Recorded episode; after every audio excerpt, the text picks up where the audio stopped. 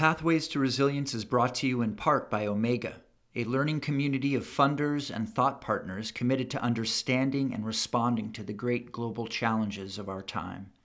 You can find out more about Omega at omega.ngo. We live in a time between times, amidst a past fast disappearing and a future that often appears to be darker than anything we have known before.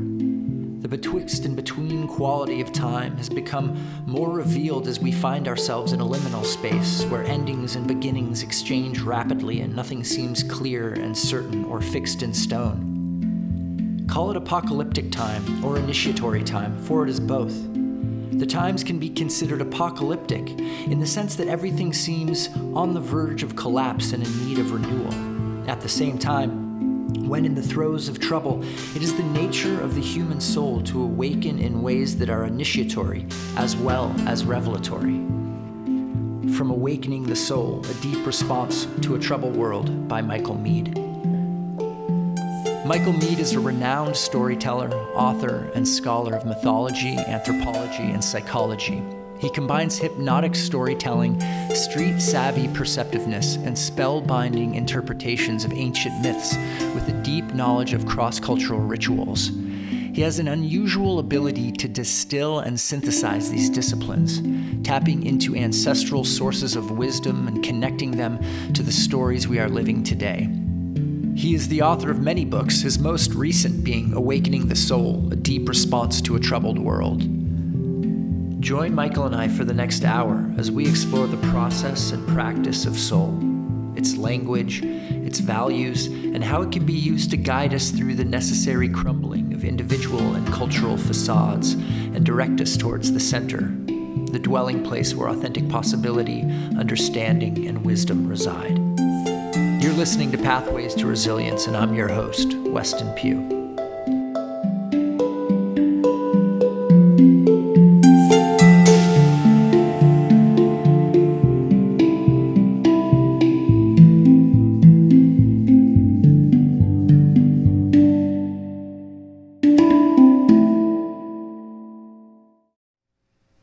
You know, I have been sitting for the past two months with the breadth and depth of your content and trying to figure out how to make sense of it and and and approach it. Um, and as I was sitting with it yesterday, um, sort of this idea came to me about. Um, psychology, right? And and the original kind of root of psychology meant the study of soul. And it seems to me that you're kind of presenting this new and ancient psychology of soul and, and creating this invitation for us to uh, re engage with soul both in self and in the world. And in thinking about sort of the quality and nature of worldviews and kind of what they do for us. They serve to kind of anchor us in a position through which we can um, engage with reality. And, and worldviews are kind of these, these foundational concepts and ideas that we then uh, that then help to kind of shape values, right? That then help shape action and behavior in the world. Um, so I was thinking about sort of these kind of foundational concepts of, of soul and then the, the corollary values that show up like like many of what you talk about as being sort of imagination right? Creativity uh, beauty um, and how those values then help shape this action that helps us to uh, make more soul in, in the world engage in the process of, of soul creation um, so I wanted to kind of just just kind of frame this conversation as kind of an exploration of this worldview, the the core concepts, the values, and then the goals. This this process of soul making and how we engage with it in ourselves uh, and in the world, and why this is so vital to us right now uh, in this time that we're kind of trapped in, as you talk about in, in your book, Awakening the Soul, a deep response to a troubled world, kind of trapped in this flatland of, of uh, of kind of hard and fast reality that's time bound. Um, and so I was wondering if we could start just by you offering an you know you've written an entire book. It's been your life's work. But and i'm sure this is a question that you get from the very beginning all the time but just offering a few thoughts to just kind of help us contextualize the idea of soul. Well soul's an ancient as you kind of implied an ancient conception i guess you would say. It's a word intended to describe something that is ultimately indescribable and uh, limitless. So one of the old ideas is um, you you know what soul is when it's absent. So when soul is absent, people are disconnected and things become disconnected. If soul leaves a relationship, the people can't find in the relationship can't find each other anymore. They're no longer relating because relating is sharing one's soul at a, at a level of the other person's mm-hmm. soul. And so, and then turned another way, soul is what connects uh, mind and body, or matter and spirit. It's the connecting tissue of life and of the world. Soul is secretly what connects nature and culture, which people think are opposed to each other, but they're opposed because we lost soul. And when people feel ensouled, um, they find the soul qualities in the places where they live. And as you implied also, you're born with a soul or soul elements, but then we're here to make more soul. And that comes primarily in the Western world, that comes from Keats, who says, consider the world the vale of soul making. So we're here to make soul. And it's particularly important now because, um, and, and the book Awakening the Soul came really from answering some questions when people were saying, uh, well, if you had to name one element that's missing, that's causing all the trouble, what is it? And I said, well, soul. Because when soul is missing, people can become not simply opposed to each other, but can fall into the idea that the other person is evil. And so whenever you see polarized groups, they've lost soul. When, and, and so we have that now throughout modern culture. And so it seems to me that all the things that we need to do in order to remake the world so that culture is connected back to nature, so that the masculine and the feminine can find each other, so that the old and the young can relate, um, is going to require making more soul. I was thinking yesterday of soul as interstitial tissue. Yeah, that's nice alliterative um, also on on an on an interior level that that creates uh, that's the water within which we swim. Well, and that's the old idea that you connect. Um, spirit is connected to fire and air and tends to ascend. Soul is connected to water and earth and tends to descend. So modern cultures are ascensional. They're trying to move as fast as possible and get quickly to somewhere. They can't define what it is, but they're trying to get there as fast as they can. And so it has more of the quality of fast moving spirit. And what it does is leave behind the soul. And so there's a lot of people left behind. And then there's all the aspects of the soul that would give uh, life more fullness and more connection. That's left behind. And technology is another kind of thing that tends to leave soul behind uh, unless you're going to consider the technology of the sacred. So the soul is connected to the sacred and the ways of finding and making life more sacred. So when you lose soul, you lose sacredness too. And so it's sort of it's it's there's this paradox um, in the sense that it's a position, but it's also an orientation. It's also a goal in, in the sense that we're trying to make more of it in the world, but we're also trying to sit in the position of it. Yeah, and, and the seat of the soul is a very old phrase. And so when a person uh, is anxious and jittery and, and, and doesn't know what to do or where they are or what's really going on, they've lost the seat of the soul. And when you see practices from the Eastern, ancient Eastern world, like meditation coming in this world, that's partly uh, an instinctive seeking of the seat of the soul again. And in the Western world, it was called contemplation, meditation in the Eastern world, but they both have to do with practices that sit a person down in their soul. Yeah, and I mean, you use the word jittery and and anxious to describe a person that's lost touch with the seat of the soul, and I I think about just the increasing levels of anxiety in our culture and the need for distraction. Um, and I think of the idea of just a jittery culture. Well, what's going on now, I, I call it collective anxiety. Mm-hmm. So, like, if um, if we have a test tomorrow and we're feeling anxious, that's natural. Mm-hmm. If something has happened that no one expected and people get anxious, that's natural. When you don't know why you're anxious, then it's not exactly personal anxiety, it's now collective anxiety. And so, near as I can tell, the source of the ever increasing anxiety in the culture, and they now say, the people that do the surveys now say that anxiety has overtaken depression as the most popular neurosis, I guess you would say. Um, and the reason for it, I think, is is the fact that uh, no one knows where anything is going.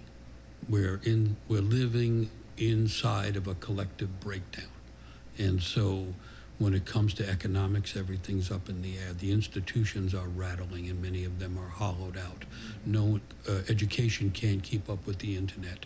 You just everywhere you turn, what people used to consider the stability of a culture, which was its institutions, it's all now in disarray and in upheaval in many cases, and no one knows whether it comes to nature where you have increasing storms, enormous storms that no one can predict anymore.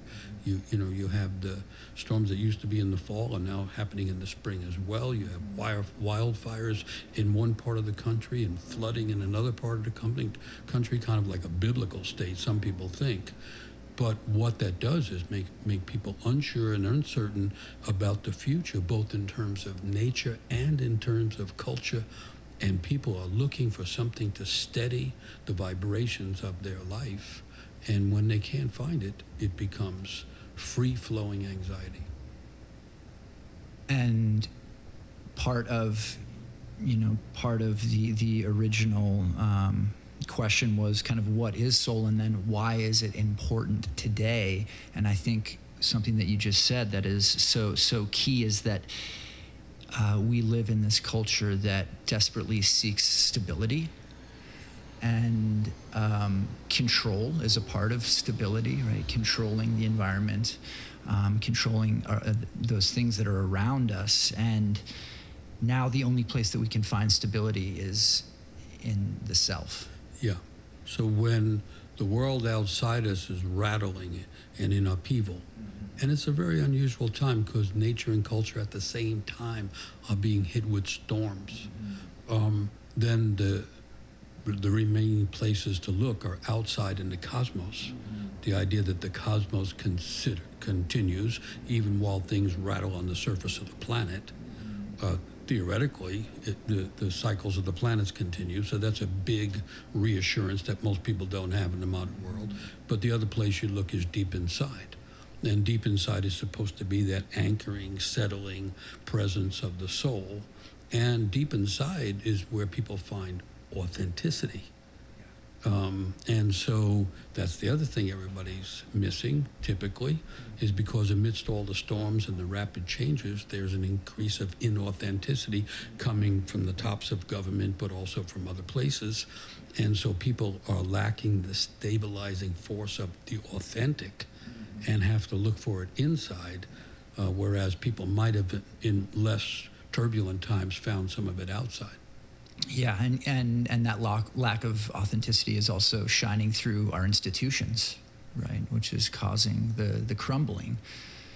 If, if structures remain authentic, they remain strong yeah. and rooted. Strong and flexible and, and rooted. And Flexibility exactly. is an authentic quality. Well, I think about the nature of complex adaptive systems and and and one of the the uh, elements of a complex adaptive system is really this balance between structure and flexibility. You need enough structure to create form, but then too much structure and you're suffocating um, the outside elements from coming in to give creative nutrition and energy to the form and the shape.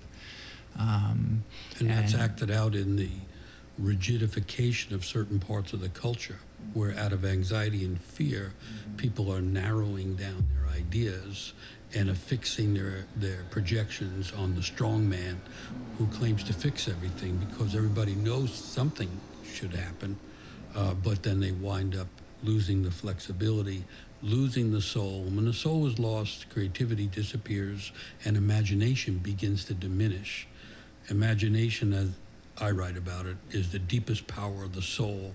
And the problems we have are so big now, they're not going to be solved by logic and they're not going to be solved by consensus. It has to be an awakening of the deep imagination. Yeah, you you you write uh, in uh, in chapter five here of awakening the soul, where reason fails and logic stumbles, myth awaits to open up paths of imagination and understanding. And so myth and story seem to me as tools to help us to connect with soul in self and in the world and help almost i almost see myth and story as kind of the language of soul. Is that yeah, a way to yeah. think about it possibly? Yeah the, the soul has narrative intelligence. Narrative yeah. where the mind might have logical intelligence, the soul is mm. narrative intelligence. Yeah. And and so the instinct of the soul is we're all living inside a story. The problem now is mo- most people don't know what the story is. Yeah. People used to have shared mythology. Yeah. And so when something happened, they could go, oh, that's like when Odysseus does this, or that's like when Athena does that and and now we've fallen out of story, so to speak. Yeah, and is is there a difference between kind of religious conceptions of soul and mythic conceptions? Oh, yeah, yes. So the religious conceptions, to me, uh, fall into the trap of dogma, and so then everything has to be identified in a doctrinal way, so that um, it can be used essentially in in, in, in religious aims, whereas the soul doesn't really have doctrine and dogma, it has endless imagination. And so, yeah, when I'm talking, I'm a recovering Catholic. So when I'm talking about soul, I'm talking about that ancient soul that imbues the plants and the animals and the living world itself as well as the depths of the, of the human being. And so it, it, it, it, by its nature, escapes the doctrines and the dogmas and also by its nature, it's ancient and immediate at the same time. So that people think that myths are old stories about things that came from a long time ago, but I call it living myth. And what it means is myth is alive and well in the soul, and it's trying to help us understand the story that we're in. And when we get the story a little bit, all of a sudden we have that flexible stability because we can find the path and many many stories are about finding and losing the path. Yeah. And i'm, I'm curious because you must at, at i'm sure many of your talks get questions uh, from folks that identify as being an atheist. And how do they you know how do they how is there space for them to connect to to soul? Spirit and soul. Spirit and, and soul so yeah. the first thing i do is uh, like a, a joke. That is if you take the word atheist and separate just the beginning and the rest. It's a theist. And a theist is someone that is inclined towards the divine. And so an atheist is, a, is inclined towards the divine by the back door. and what happens, I think, is the theological, theistic doctrines uh, drive people who have either a deeper feeling or a greater insight away from the religious institutions. And so then one of the away places is I'm against all that. I think it's a temporary road. And as ancient poets would say, when you're scared or wounded, you cry out, Oh God, uh, no matter who you are. And so God to me is just the fewest number of letters used to mention the divine, which is, and so So I talk about the divine rather than the religious spirit. And, and the idea for me, so I go back to old ideas, like in West Africa, they say uh, nature is the divine or spirit with a green garment on, and culture is a divine with a multicolored cloak. And so behind everything is you could call it deep imagine, imagination, or you could call it spirit, or you could call it the divine. But when everything's falling apart, that's what we're looking for, no matter what a person might name it. Yeah. And so I think of the atheist as coming through the back door looking for the same thing as everyone else. Yeah. And and so in in this time of of instability where where structures and institutions old forms of knowing are, are falling away and crumbling all around us. Um, and there's a confusion in that because these old forms of knowing and being and relating to the world have served us at certain points in development, um, uh, but now are no longer adequate for the world in which that's trying to emerge right now. Um, and I should also kind of qualify that. I mean, obviously, there's tons of cultures around the world where the dominant Western pa- paradigm has not served them and has actually been a source of destruction for uh, hundreds, if not thousands, of years. Um, and that dominant paradigm is now kind of reached the the end of its uh, knowledge. Um, and so, so how do we? Um, how does one tend soul and, and connect with soul and self and in, in the world? What's what is the language? I mean, we've talked about story and myth, but how do we start to listen and build that sensibility to soul? So, one way of looking at it for me is that there's an old idea. A person is a dream set within a soul around which a body is wrapped. So, when we talk about the inside, and if you go by the mystics and say Rumi, the mystical poet of one of the mystical poets of Persia, he says the world inside is bigger than the world outside. And if you just think about imagination, people can imagine places they've never been. They can imagine worlds no one has ever seen. There's this, there's this amazing power capacity um, inside, and so I think we're being forced to find that. And then, but then I, but I'm distinguishing it from fantasy, right? So there's another, so there's a lot of fantasy around now. Mm. Fantasy to me is connected to the ego, mm. and it provides an escape, which the ego is always looking for, mm. escaping from its own problems and limits usually. Um, but imagination is connected to the deep soul, and it's not an escape; it's a inner, it's a deeper dwelling in. So that, so to me, it's pretty clear that there's a, story, a dream, you can call it different things, that was seeded or planted in each person's soul. Mm-hmm. And we're here to live out that dream or that story. Mm-hmm. And it's unique in each person. So, and that's a tricky thing for modern people to understand that each person is completely unique. But there's shortcuts to it. One, one idea is nature only makes originals there's many apple trees, but each is different from the other. Well, humans are the same way. Yeah. Um, and, and so finding the uniqueness of oneself, which involves a particular story trying to awaken and be lived into the world, but also to me involves uh, a complex of gifts and capacities that were there before we were born. Mm-hmm. So the old argument is between two possibilities a person is born empty and then becomes a kind of a composite of things that happen to them, and that was called tabula rasa or the blank slate, or the idea that a person has in them from before birth things that they were bringing to the world and, and a story that they were intended to live. And all, all traditional cultures had the idea of the story of a person and the imagination of a person and the soul trying to grow into the world. And the modern world has a story of the, the blank slate. And that, I think, leaves the modern world empty of the inner story, empty of genuine flexibility, lacking in imagination. So we have to reclaim that deep sense of a meaningful self that's here to do something. And I think we have to reclaim it more so because all the usual institutions and all are failing at the level of meaning. And so, so then I've, I've done a lot of work with young people. And one of the first things I say to them when I, and we're, uh, we're always working in stressful situations because that's what's interesting and that's when people change. So we've done a lot of work through Mosaic with at risk youth. And one of the things I try to get them to see right away is that they're unique. And if they don't live their story, no one's ever going to live it.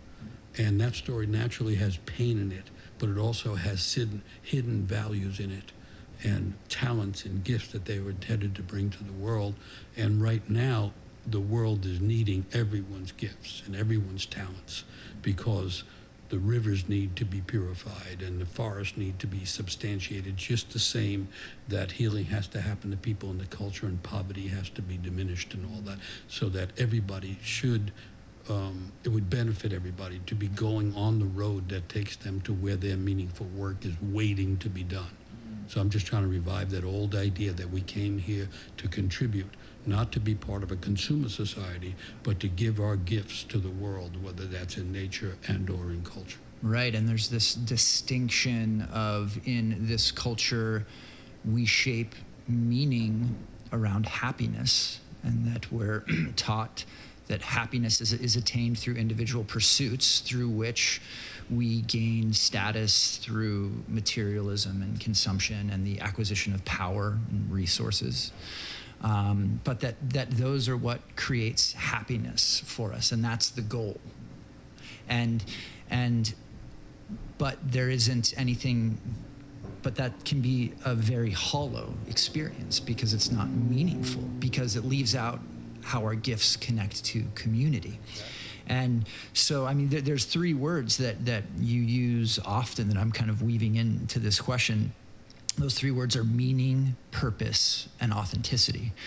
And so I'm, I'm wondering, and, and, they've already come up in this conversation, but if you could speak to the importance of meaning and how meaning shapes or is connected to purpose and authenticity in relationship to the process of soul making. Okay, so story comes to mind, and in this case, personal story. So, um, as you know, I grew up in New York City in the 50s and 60s, and so at the point where um, just 13 and a half years old, I happen to remember the time because it was an um, important event in my life, and I'm in a little, what we used to call a crew, which is a neighborhood gang, which were all over New York at the time. And, um, and for various reasons, this older gang is after a good friend of mine because he insulted them or something.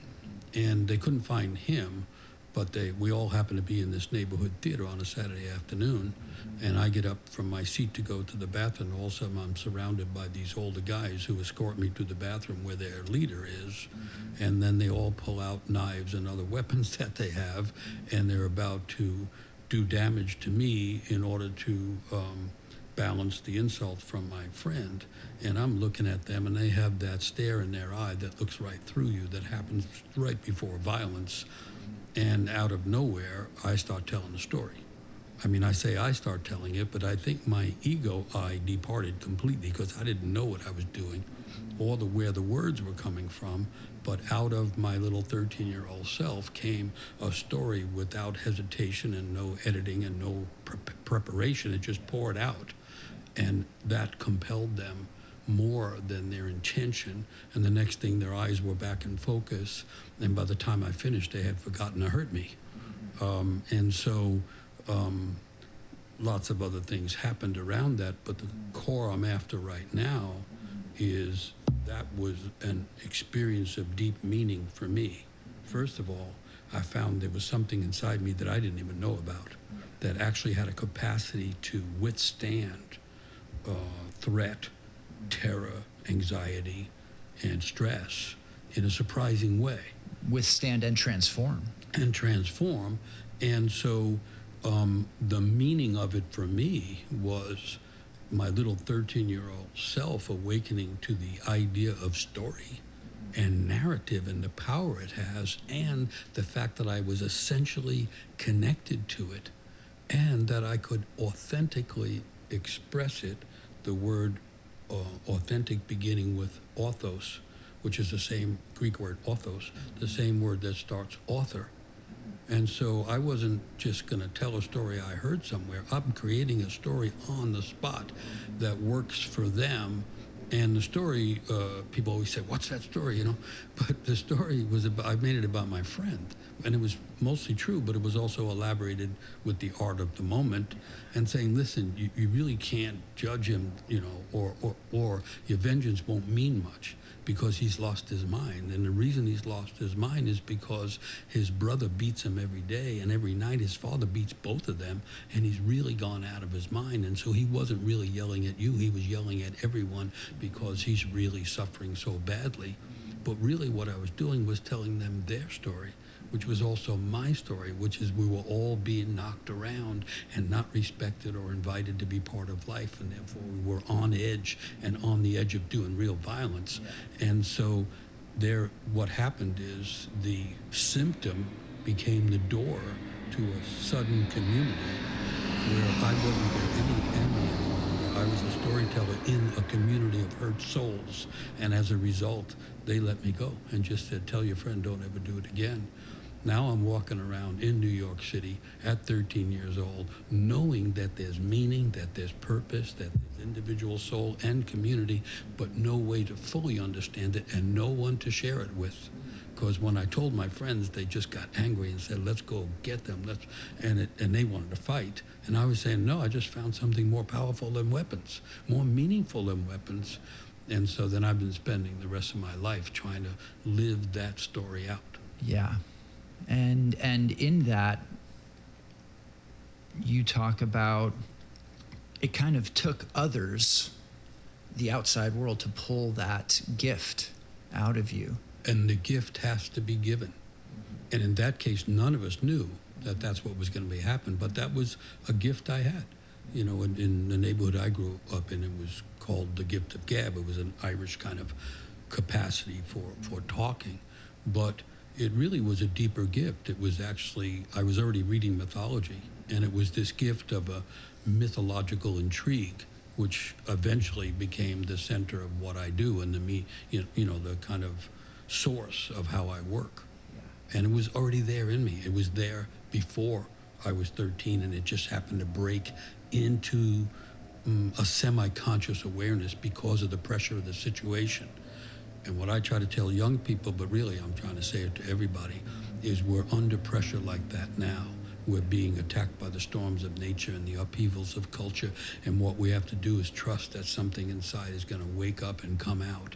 And it's going to be our gift to that healing of that process. And, and ultimately, we have to trust it, even though inside ourselves there are many things that don't trust us because of abandonments, abandonments early in life or abuses in the course of life.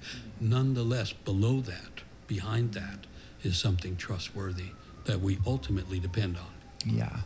And and what is the the role of community in anchoring soul? So if we just stay with that little drama, um, the gifts of a person of a person are not meaningful until they're given to a community. And a community uh, can't continue unless it sustains the genius of its own individuals. So there's a really natural dynamic between the, the, genius of the individual soul and the community that needs that genius, but also can bless and confirm that soul. And so they both go together. Each person is unique, but each person is aimed at and longing for a meaningful community. And I already forgot the question uh, just the role of community in anchoring soul? Well, the community is a community of souls. That, and, and the word community comes from the Latin communitas.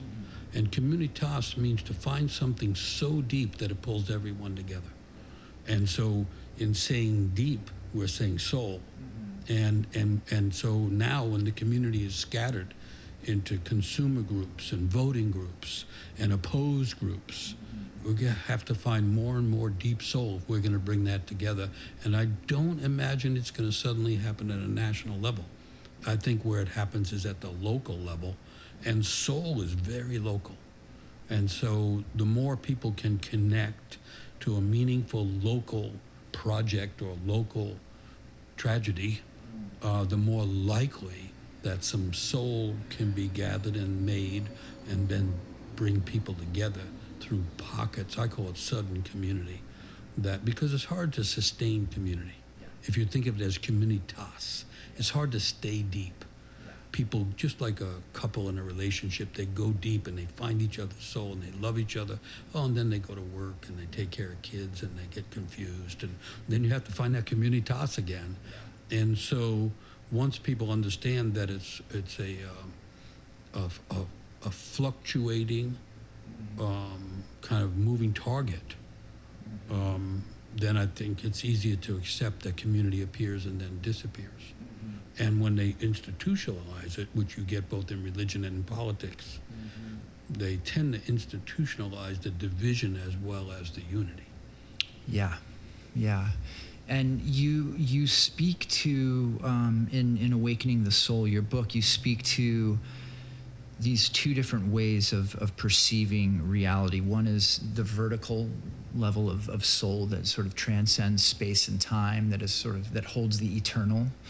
And then you talk about the horizontal, which is kind of the rational, the linear, and that we're, we're trapped in this horizontal world. And too much of anything becomes a, a pathology of sorts, right? And so I'm, I'm wondering if you know, you could speak to the wounding that, that comes from living in a horizontal world. I mean, part of the words that come to mind for me are sort of dismemberment, um, disassociation, um, being fractured. You know, if we live in a world where everything is solid and that's all there is, then it can be broken really easy and there's no putting it back together. There's no healing. There's no making it whole again unless you have a deeper understanding of of healing and wholeness and how things can can come back together.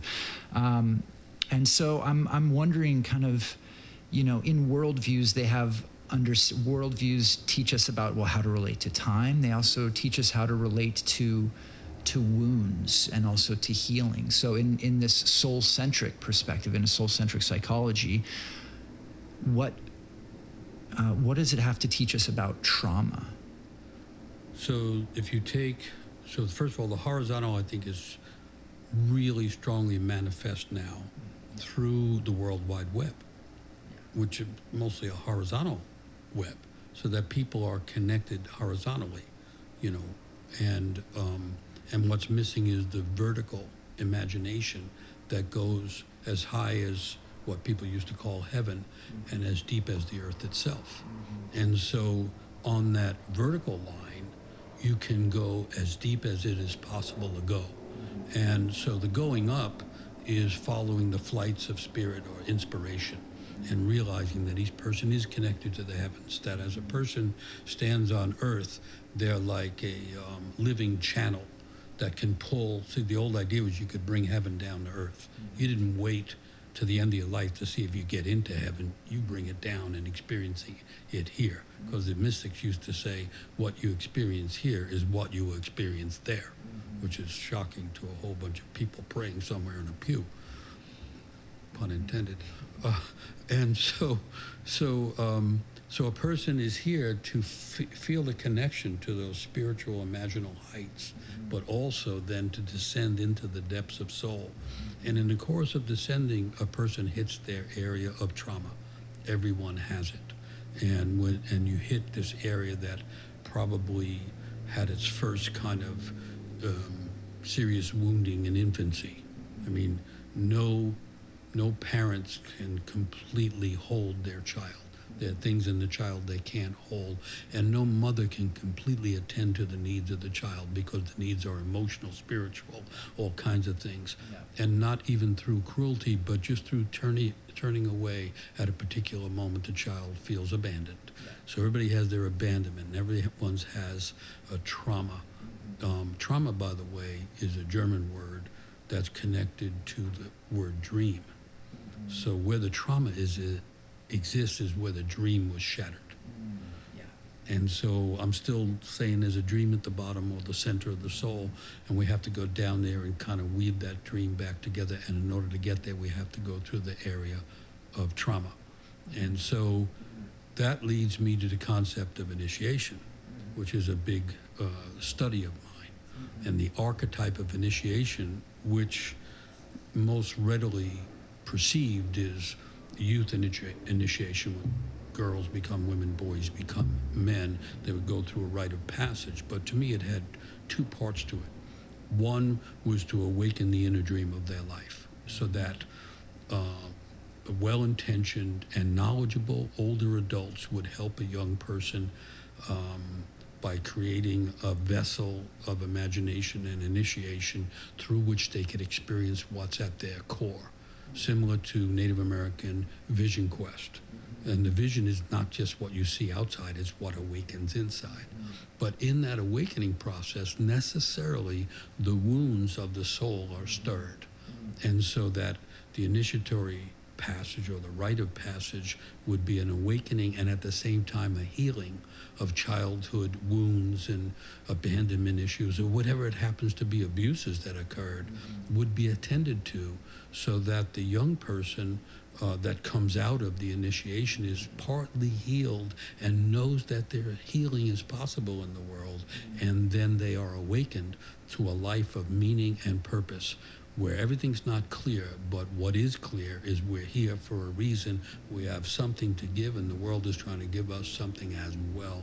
And that entire drama is missing from the modern world. And so naturally, people are afraid to go inside because they're going to feel pain.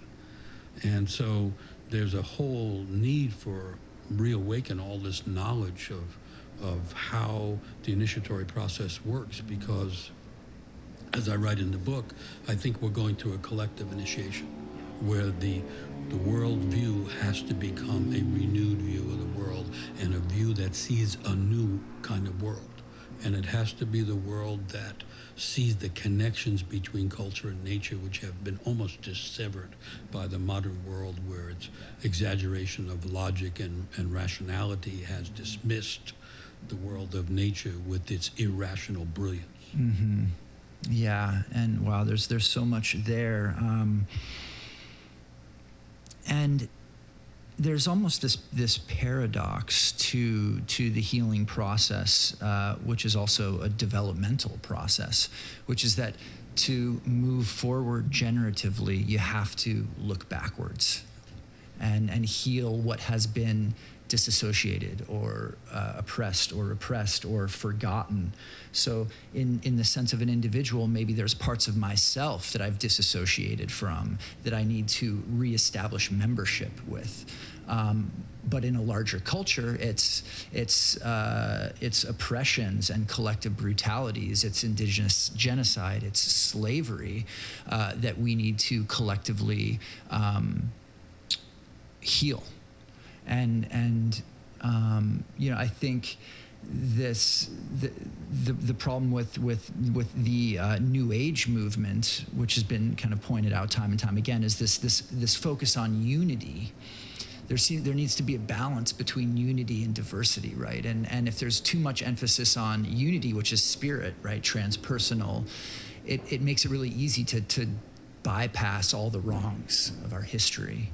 Uh, at the same time, if there's an overemphasis on diversity, then we become polarized in that diversity. Well, unless we see that diversity is the strategy of nature. And in nature, diversity is a, a, a indicator of a healthy ecosystem. Yeah, it's, right? the, it's, it's the secret to the continuation of a unity. It's a unity by diversity. Yeah. So the old one of the old philosophical ideas was the tension between the one and the many.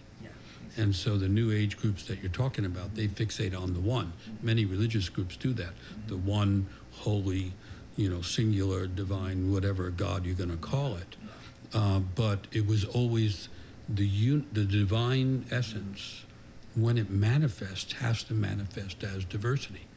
And so in America here, the problem of diversity is also secretly the healing power of diversity trying to awaken fully.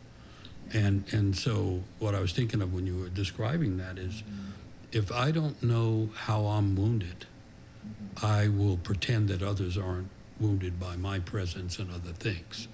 And so, what's interesting to me right now, topically, is we've elected someone who seems to be the accumulation of all the worst symptoms in the culture. Yeah, the he's uh, like our- pretending. our, collective shadow. Exactly. And so it's very disturbing, but but it's also it can be en- enlightening to realize there's your image of false unity. There's your image of pretend success. There's your image of um, kind of poisonous uh, masculinity. You, you, you can go on and on because it's all there. There's the, the the narcissism of the culture embodied by a single person.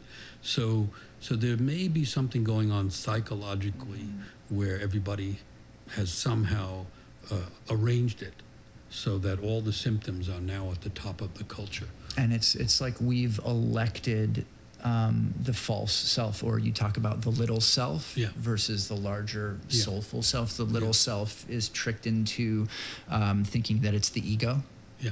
that it's um, versus the larger self, uh, understanding its relationship to the larger living systems of which it's a part, and seeks to connect with through gil- skiffs, skills and gifts, and being in service to. Yeah.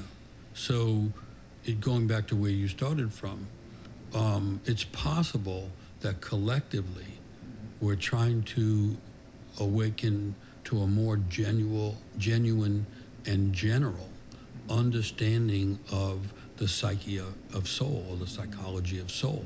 Because in order to understand what's going on, a person needs psychology. Politics doesn't explain it. That's what keeps throwing everything into an uproar. They know the polls aren't predictive. No one knows what's going on.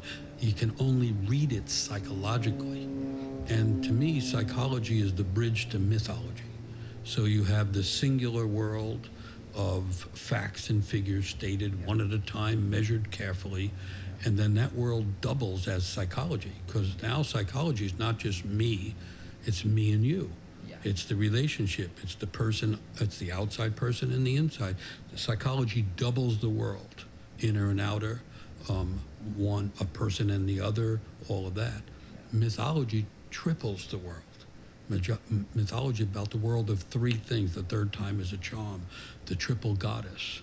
Um, the three steps of initiation.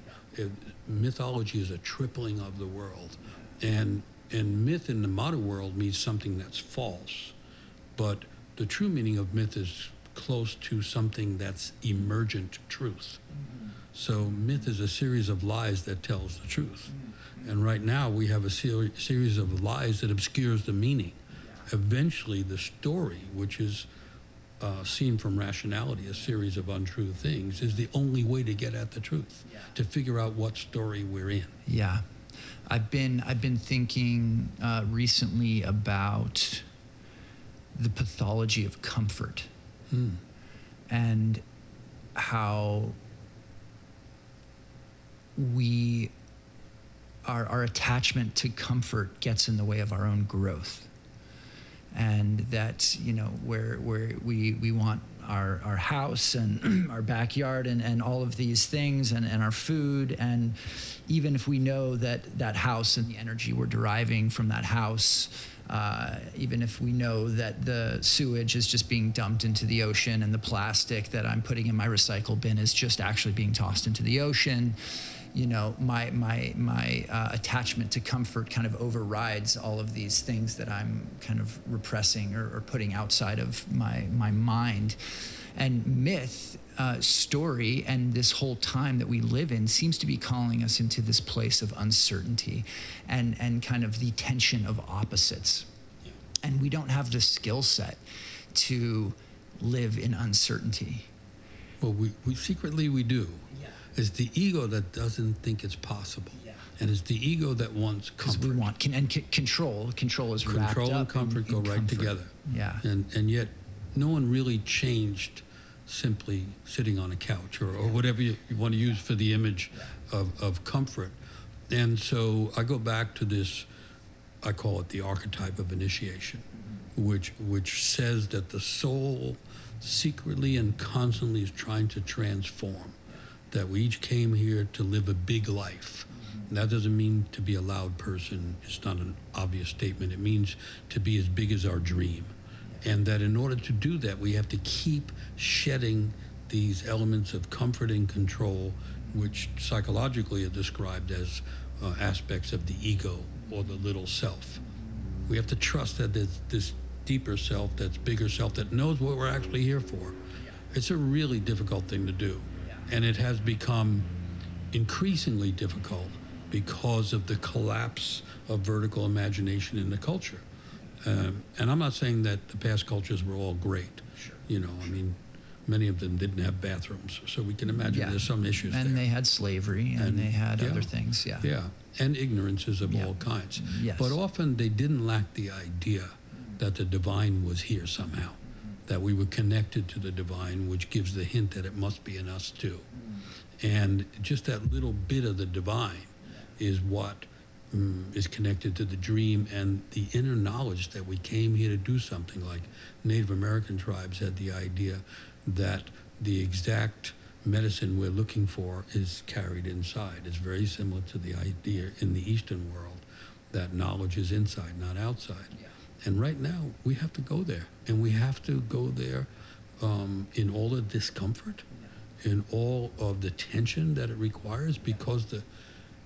If I go back to the story I was telling about being 13, um, I was in this little neighborhood gang, and and that's how I got into trouble. But I would have been in bigger trouble if I wasn't in the gang, believe me. But I went back and I said, "Here's what happened," and and they didn't even care, couldn't hear it. And now I was walking around the streets of New York, feeling um, partly a member of my family, partly a, a member of the neighborhood, partly a member of the gang, and yet other than all of that, because I had this other idea and this other sense of self, and something had started to awaken. And so that became a tension for my entire life. I still live that tension in, in a number of ways, because as a person gets older, now they're not the youth just awakening, they're supposed to become the uh, elder coming into some kind of fruition. And the and the elders don't sit in the center of the culture enjoying the lap of luxury not at all. The elders live on the edge where change occurs and where you can encounter youth that are looking for guidance. And so um, so I call it um, the idea that you don't eventually retire you actually refire and refire that initial dream and try to live it all the way to the end. So I'm pointing at another lack in the culture. When a culture doesn't have a, a thorough or meaningful way of helping people awaken, then it doesn't get elders. And when a culture doesn't have elders, it depends on politicians. Mm-hmm. And how's that going? Yeah, yeah. And part of part of initiation and the initiatory experience is a confrontation with death right? And i've been thinking about people are writing a lot about you know the importance of living in right relationship to life and what does that mean? And, and how do i live in right relationship to myself to my community to the planet and to the numinous and the sacred? And and how do i uh, engage those uh, relationships in a healthy way? And and I wonder. I think that that uh, living in right relationship is, is to life is essential, but maybe there's a back door to that that we're ignoring, which is how do we first live in right relationship to death. Yeah. And if we can live in right relationship to death, which is connected to change and transformation, then death teaches us how to live in right relationship to life Yeah, beautiful. and I agree with you. and how you know Jung talks about that which we um, suppress.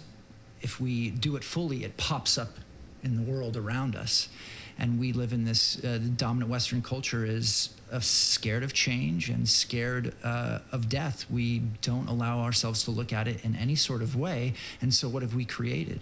We've created this, this, these catastrophes that are creating this existential crisis that's forcing us to either face death and transform or be killed or you know face the possibilities of, of extinction Big mistake when a culture does doesn't give death a place because then it can show up anywhere. School massacres, mosque massacres, massacres, temple massacres. Death has no respected, understood place, so it's popping up all over. Uh, opioid crisis, increasing number of overdoses and so on. Death is dislocated just the way people are. I always think of Octavio, of Octavio Paz, the Mexican poet, who said, A culture that begins by denying death will end up denying life. And the old idea is that death is not the opposite of life, it's the opposite of birth. Life includes birth and death in it, and it includes them over and over again. So I think in the book I make the distinction between little death and big death. Big death, that's the door that comes at the end, and so far, no one's gotten out of this alive. Everybody's headed for that door, whether they acknowledge it or not. Little death is the deaths of the ego, the, the, the deaths of the little self when a person realizes, I'm not living a real life. I'm not doing what I'm here to do. I'm not living a big enough life. Mm-hmm. And then, in order to change that, something has to die and be let go. So, transformation which means to go through the form to another form, to transform, yeah. Means to leave oneself behind in order to live a bigger self. Yeah. And like you said earlier, it's parts of ourself that we're trying to refine because no family is big enough to embrace their entire child. Yeah.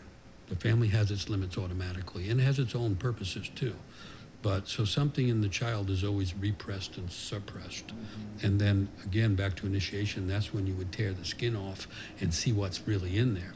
Or one of the oldest images in the world is the snake that sheds its skin and it looks like it died, but now it actually has a new skin and it's moving on. And so, one of the problems with change in the individual life and in the cultural life is that until we put something down, we cannot transform. And so we may have the big bright idea you were talking about. Um, what did you call that? The um, the new age style of visioning, which you know, overly bright and overly light, and it doesn't attend to what's dying, and therefore the transformation doesn't fully occur. So um, I, I couldn't agree more. An understanding of death, which used to be was called the beginning of philosophy. Philosophy, philosophia, means uh, the love of knowledge. And philosophy begins with the presence of death. That was an old statement. So that understanding, it's not, what do you, what do you call that? It's not a matter of being um, dark or overly heavy. But when I understand that I'm going to die, it actually makes life more important and, in a sense, more present. So the African proverb is when death finds you, let it find you alive. And that's, and that's the function of the awareness of death is to be alive in the moment, to be alive in the self. Because one day, as another African proverb says, on the day when you would die, uh, your feet will walk to that door and your legs will carry you. We're going there. Um, but the other idea is that a person who has died um, uh, Rumi says, die before you die. A person who has died many times, in the sense of shedding the restrictions of the ego, is not as afraid and angry and resentful when the big D death comes. That's the idea. To arrive at the end, not kind of trapped in fear and, and, and spun by anger. Yeah, yeah.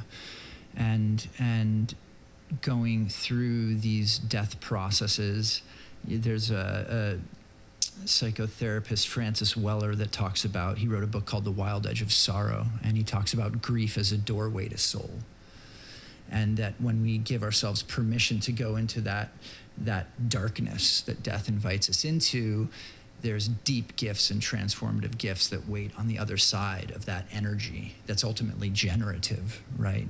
And there's a lot of uh, uh, research being done at Berkeley right now by this, uh, uh his name's Dacher Keltner, and he's looking into awe and the role that awe plays in the human experience. And he talks about people that report having daily experiences of awe, just uh, seeing the light through the trees, looking at uh, the skyline of New York City or Manhattan, right?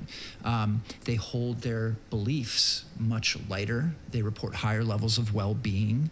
They're more empathetic because they, because they hold their beliefs lighter, because they're humbled by awe, they can then step into the other in a more healthy way. And so I'm wondering too, right? Death, death is something that needs to be reclaimed, and on the flip side of death, so is kind of the ecstatic and the sacred and and and an orientation that humbles us in a good way that keeps us on our toes that keeps us in that place of uncertainty in a way that's not discomfort but is inspiring no those are beautiful ideas uh, one thing I made me think of is so emo- emotions some people say travel in pairs yeah. joy and sorrow mm, yeah. uh, you, you can only experience as much joy as you allow sorrow yeah. so you go down on sorrow and you rise up on joy. It's a natural emotional trade off. So the pair um, that I know of is awe and terror. When people are not awestruck by the world, the world becomes terrifying. And so this idea of studying awe is really important. In other words, and that also leads back to the idea of beauty in, in Keats's whole idea that beauty and truth are connected. And so to be in awe is to actually be in the presence of beauty and truth. And and beauty doesn't mean pretty in this case. It means that which shines with a quality normally found in the other world, which you can see in a skyline of a city. It, it really looks like the other world at times. So I love that idea about awe and the connection to the ecstatic. And of course, the word ecstatic simply means to be out of the static, usual position of the ego. Mm-hmm. And so, uh, so that dance and music and lovemaking and all the things mm-hmm. that um, that are wonders in that sense mm-hmm. are necessary for living life fully. And so, you know, I went through many years still involved with people doing serious activist work, and um, and one of the problems is burnout. Yeah. You know, you know you're doing something that is meaningful, yeah. and it's it's um, a place you can really commit yourself. And yet, if you stay only there, you burn out because you wind up in a static concentration of intensity that is not life renewing. Static, stagnant. Yeah. Yeah. So a person needs to find their way of being ecstatic, which for some people, by the way, is gardening. I mean, I watch, it's the most popular hobby in the United States is gardening but they all look like they're praying to me, especially when they're down there with the flowers and all.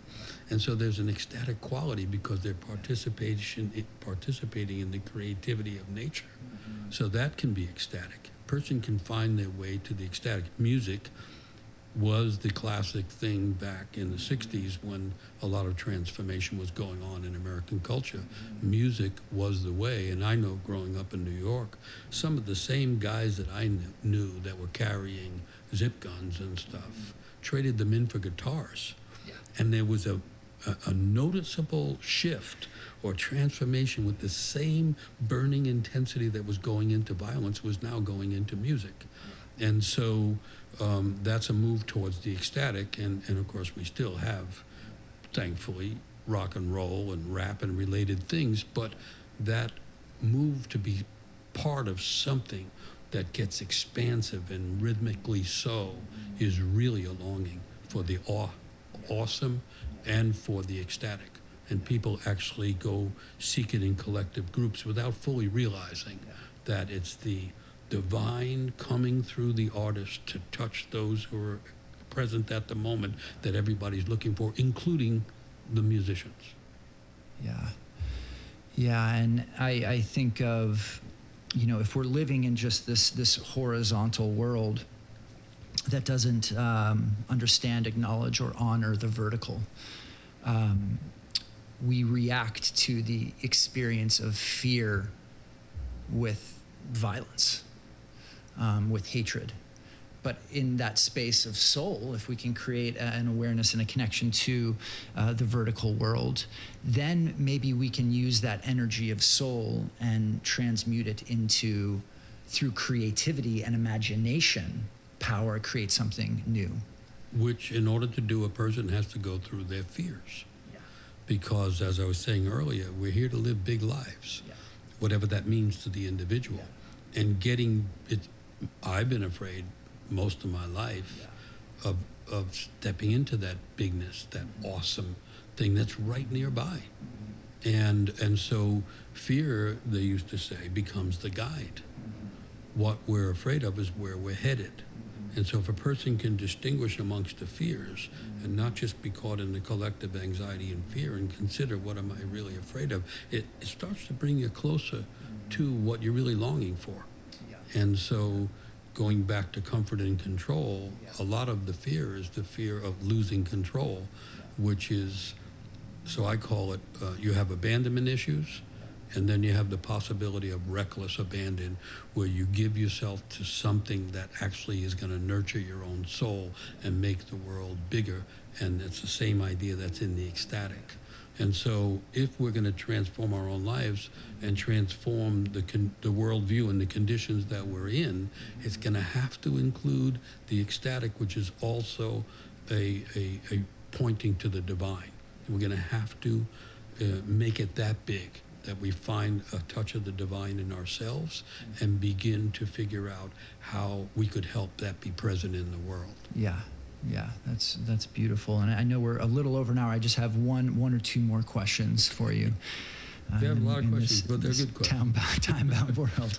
Um, but first, I'm just kind of sitting with this image of, you know, are we going to give our soldiers guns for more wars, or are we going to give them shovels to plant trees? you know. The, the Irish had a saying um, you don't give a man a weapon until you've taught him how to dance. And the dance is not the jig, the Irish jig. It means the ecstatic dance. And until a person understands the ecstatic world and that they're connected to it, both in nature and in, in culture, when culture is being creative, you don't give them a weapon. In other words, you don't arm people that are not initiated to the wonder and awe of being alive. I mean, that's just a basic thing that they could put into one sentence. Yeah, and that comes back to this idea of like immature ideas of responsibility versus mature ideas and understandings of responsibility. And through the initiation process, you understand that you are responsible to life and the process of life. Um, but lastly, I, I, just want to touch on this one topic because I think it's it's so essential to uh, well, both to kind of what's up in culture now through the Me Too movement, um, and kind of this critique of, of toxic masculinity, um, but also this conception, our, our current cultural conception of, of power and, and ideas around sort of healthy power and, and unhealthy power. And I was reading this uh, scholar and teacher, Bell Hooks, and she talks about patriarchy as a non gendered socio political belief system that uses domination and oppression for control. And so patriarchy isn't connected. I love her definition because patriarchy is not connected to the masculine or the feminine, it's connected to power and how we understand power. And those cultural understandings of power then shape our understandings of gender, and specifically in the, this context, the, the masculine and how the masculine should engage in the world, um, which in the dominant cultural ideology, the masculine engages in, in competition, right? Engages in force. And um, so out of that, we get these ideas of, of toxic masculinity, but we, and, but we also, on a cultural level, get abuse, right? We get resource extraction. It's not just the oppression of the other, be it another gender or another belief system, it's the oppression uh, and domination over nature. And it's the oppression of the sacred and the ecstatic and the repression of death, all of these things that have marginalized that which isn't kind of in its own image, right? We've marginalized. Um, and another idea of power is rather than power over, power with and so I'm just wondering, I mean, I know you've done a lot of men's work in, in, in the past. And so I'm wondering about this dynamic between healthy power and healthy masculinity and, and what soul has to teach us about those two things. Well, just following the kind of proverbial approach, you could say you don't give a man power until he knows his own woundedness. And again, just look at who's been elected. And so you, people, um, I mean, it, it's such a great mystery and a wonder, and, and I, I love that you mentioned uh, Bell Hooks and her brilliant ideas, uh, because you know the the basic tension between power and love, which which plays out in all of the unfortunate results that have to be called into awareness through the Me Too movement and other things, and so um, I'm just uh, this morning have been working on chapters in the first book I ever wrote, The Water of Life. And in that book, uh, at the time, I was researching a lot of African tribes. And I found a tribe that gave a name to what that is the misuse of power. And they call it Litima. And in their view of things, in their worldview, they said it's something that has a masculine tone and an intensity like fire that either can become the hearth of the culture and the flame of creativity, or else it becomes the source of brutality and power dominance and um, misaligned drivenness. And so there is a connection, in a sense, to the masculine. Um, it, and, and, you know, this is all mysteries, and I don't know how you tease them out, but in a given moment, you can figure out, for instance, a woman, whether she becomes a mother or not, that's not the point. Her womb is capable of giving birth to life. Mm-hmm. Men don't have that. They don't have that capacity, and they don't have that kind of um, uh, knowledge, you know, running through the, the, the organs. Mm-hmm. And so men, in some sense, have more of, of the attraction to and a capacity for power mm-hmm. because they don't have the capacity instinctively biologically for giving birth, which is not a matter of power, it's a matter of sacrificial creativity. Mm-hmm. And so you have this kind of difference that can be overplayed, mm-hmm. you know, in terms of psychological ideas. Mm-hmm. So I found this tribe. And um, in the tribe, uh, women, the girls, when they're going through their initiation to become women, and they're being um, instructed or guided by older women, make a beautiful, um, um, like beads, rows of beads that are worn across their womb and over their genitals that they begin to wear that says, I'm a woman. I'm connected to the the beaded threads of life in a way that's beautiful and meaningful and you have to respect me as I stand and no one has the right to approach this area of myself which is really the source of all future generations unless I take these beads off uh, willingly. Fantastic right? They should have that in every girl's you know e- event in all the high schools and colleges you know? And and uh, but to my amazement when I found this, in the initiation of the boys, they wear the similar beads that are made by women of the tribe, by women who, who want to see them become uh, beautiful and meaningful. Um, and find their own gifts, and that's both their their uh, kin, but also whoever whoever cares for them. Make them beads like that that they wear over the heart and so that the womb of man is inside the heart. And the initiation is trying to crack the heart open in order that the beauty inside and the feminine qualities can live through that uh, boy who's going to become a man. And so then you have a, a, a hint at, at what's missing in the in, in, in terms of a genuine education of girls and women and of boys and men and then the beads, these beautiful beads that are made by the women of the tribe, become the evidence that the weaving of the two intersects in ways that are mysterious but connected. That was just like, I'm just reworking that chapter. Remember when I found that that story and that, and it has to do with a bunch of rituals and stuff. So when we say that something's trying to awaken in the soul, there are all these old stories, there are all these old rituals, there are these deep understandings that give a different uh, way of viewing and experiencing power. And and it, you know it was well understood in many of traditional cultures that you don't give men power unless they know how they are wounded, or they will automatically wound others, and often pretend they didn't do it. And that's what's going on. And, and again, we've elected it so we can see it clear as a bell.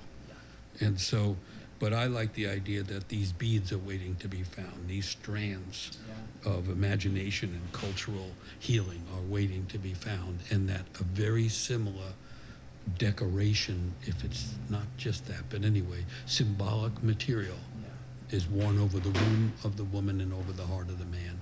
And that's how we refine the qualities and and stop the idea of a dominant masculine overuse of power because they feel the femininity inside themselves and therefore can um, compassionately relate to the vulnerability of, of women because the men have to find that vulnerability in their heart.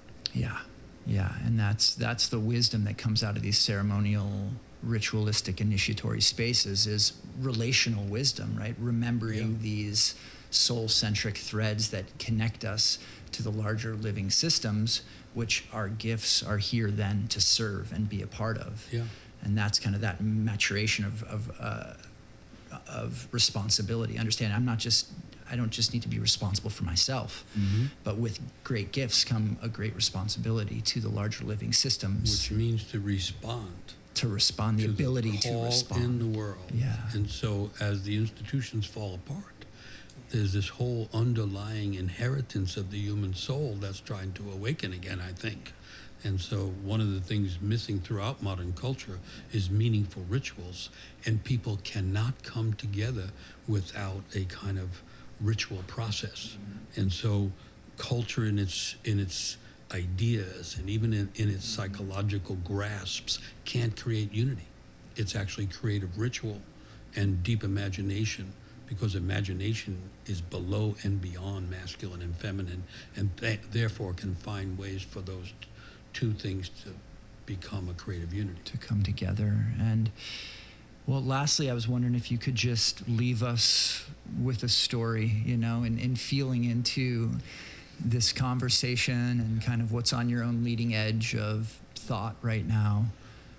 Well, my favorite story of these times, and, and, and I've asked it for, to forgive me for telling it over and over, but it gets to the point um, so swiftly and simply. And it's a Native American story that says there's a cave nearby, and that that's the cave where knowledge resides. And humans are set up to be seeking knowledge in one form or another. And even though the cave is nearby and the knowledge we're looking for is in the cave, people keep not finding it. People find roads to every which place back roads and inroads and highways and superhighways, and everybody's driving quickly and fast night and day, and yet no one's finding the cave.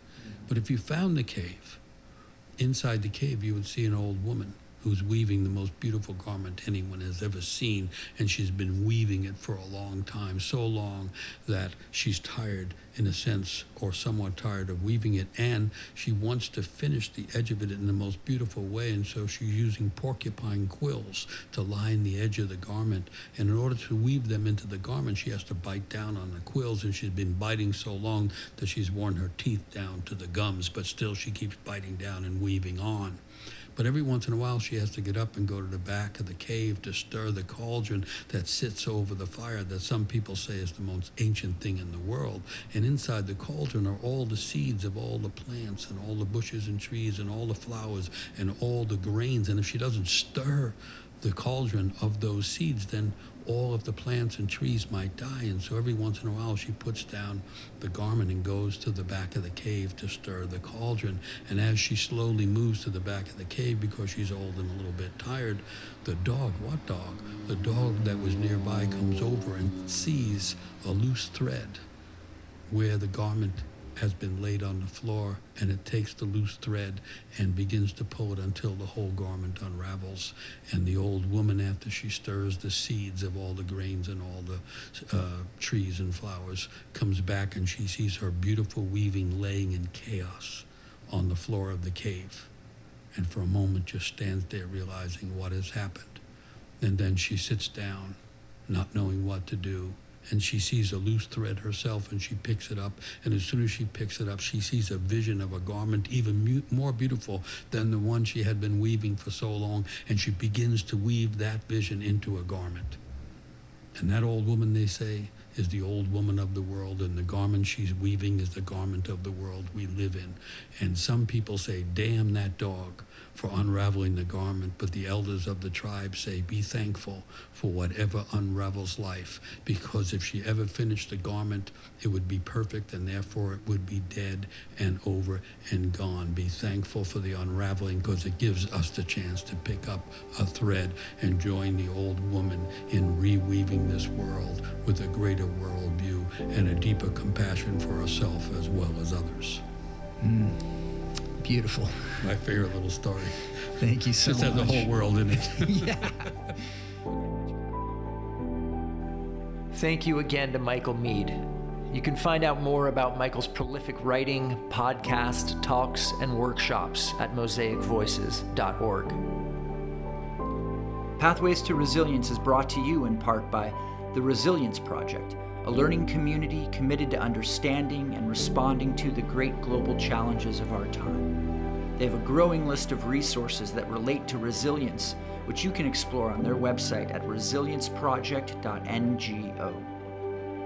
Pathways to Resilience is an education, leadership, and community development organization that uses media and online and site specific experiential educational programming to nurture relational wisdom and resilience on personal, interpersonal, and structural levels. You can find out more about our offerings at pathways to resilience.net.